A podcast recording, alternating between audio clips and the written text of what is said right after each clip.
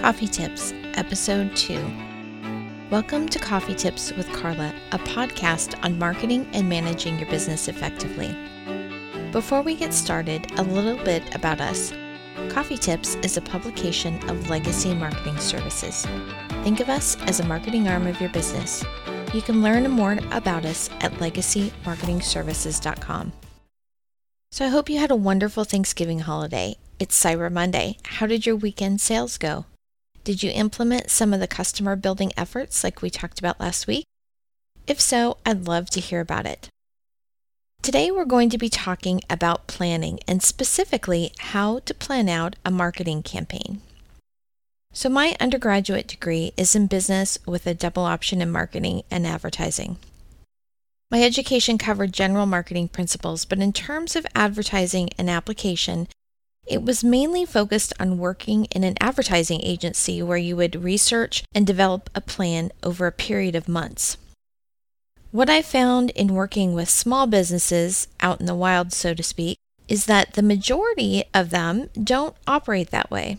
They know they need to market their business, but for most of them, that usually means that they buy an ad or a service if a salesperson happens to hit them at the right time. That is the extreme end. Of course, there are businesses who have more of a plan, but even then, I've noticed that most of the time, all of the pieces, such as their website, their social media, the print, and their in store promotions, don't all tie together. There is not a single message. Because this is so common, the very first seminar I gave uh, for my business was how to develop a marketing plan. And it was designed specifically for small businesses. I want to ask you a question. If something happened to the person who normally makes your marketing decisions, whether that is the owner or a specific employee, would ever anyone else know the plan for the coming year? Could someone else step in and carry that plan out? If the answer is yes, we do have a written plan, then my next question is Does everyone on your team have an understanding of the activities and goals of that plan?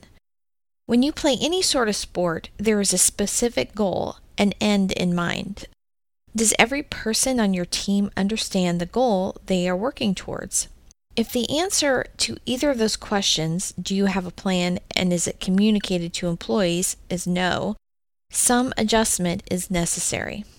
I know one of the things about entrepreneurs is that they very often resist being nailed down to a specific plan or structure. I'm like that myself. That is part of the reason that we're entrepreneurs. We like to do our own thing, and a plan can seem so rigid. It seems like it might take away the excitement of uncertainty. What I would say to that is this even the best laid plans, life will bring enough uncertainty as it is. If you plan and prepare the best you can, you will be ready to deal with the surprises that pop up.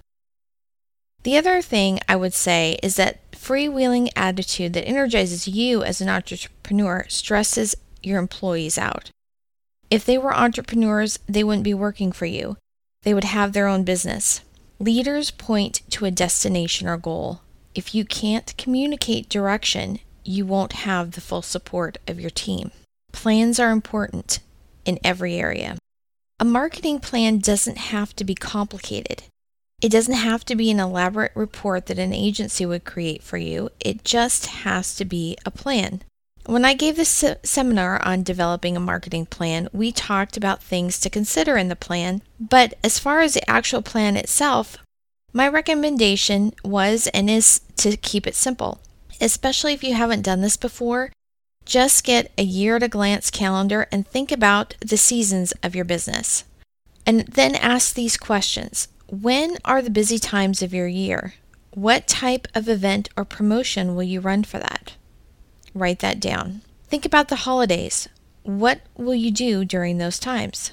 What are the slow times during your year? This might be a good time to hold a customer appreciation event or spend some one on one time with your best clients. When I work with clients, particularly for content marketing, we usually look at the year in quarters and what we will be focusing on during that time.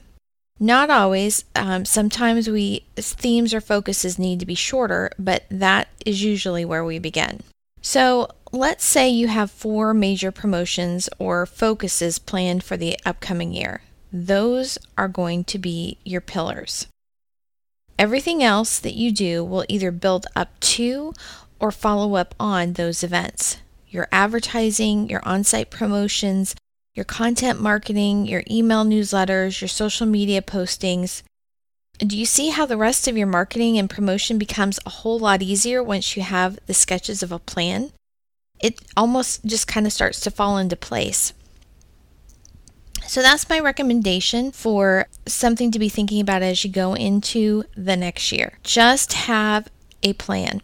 It doesn't have to be big or complicated, just something that's written that everyone on your team can be working towards. Well, that's enough for today.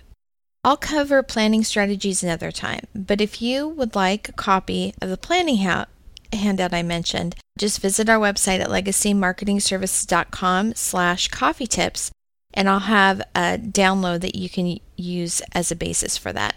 Thanks for joining me. I hope that you and your business are blessed and prosper, and that you are a blessing in your community as well. Until next week.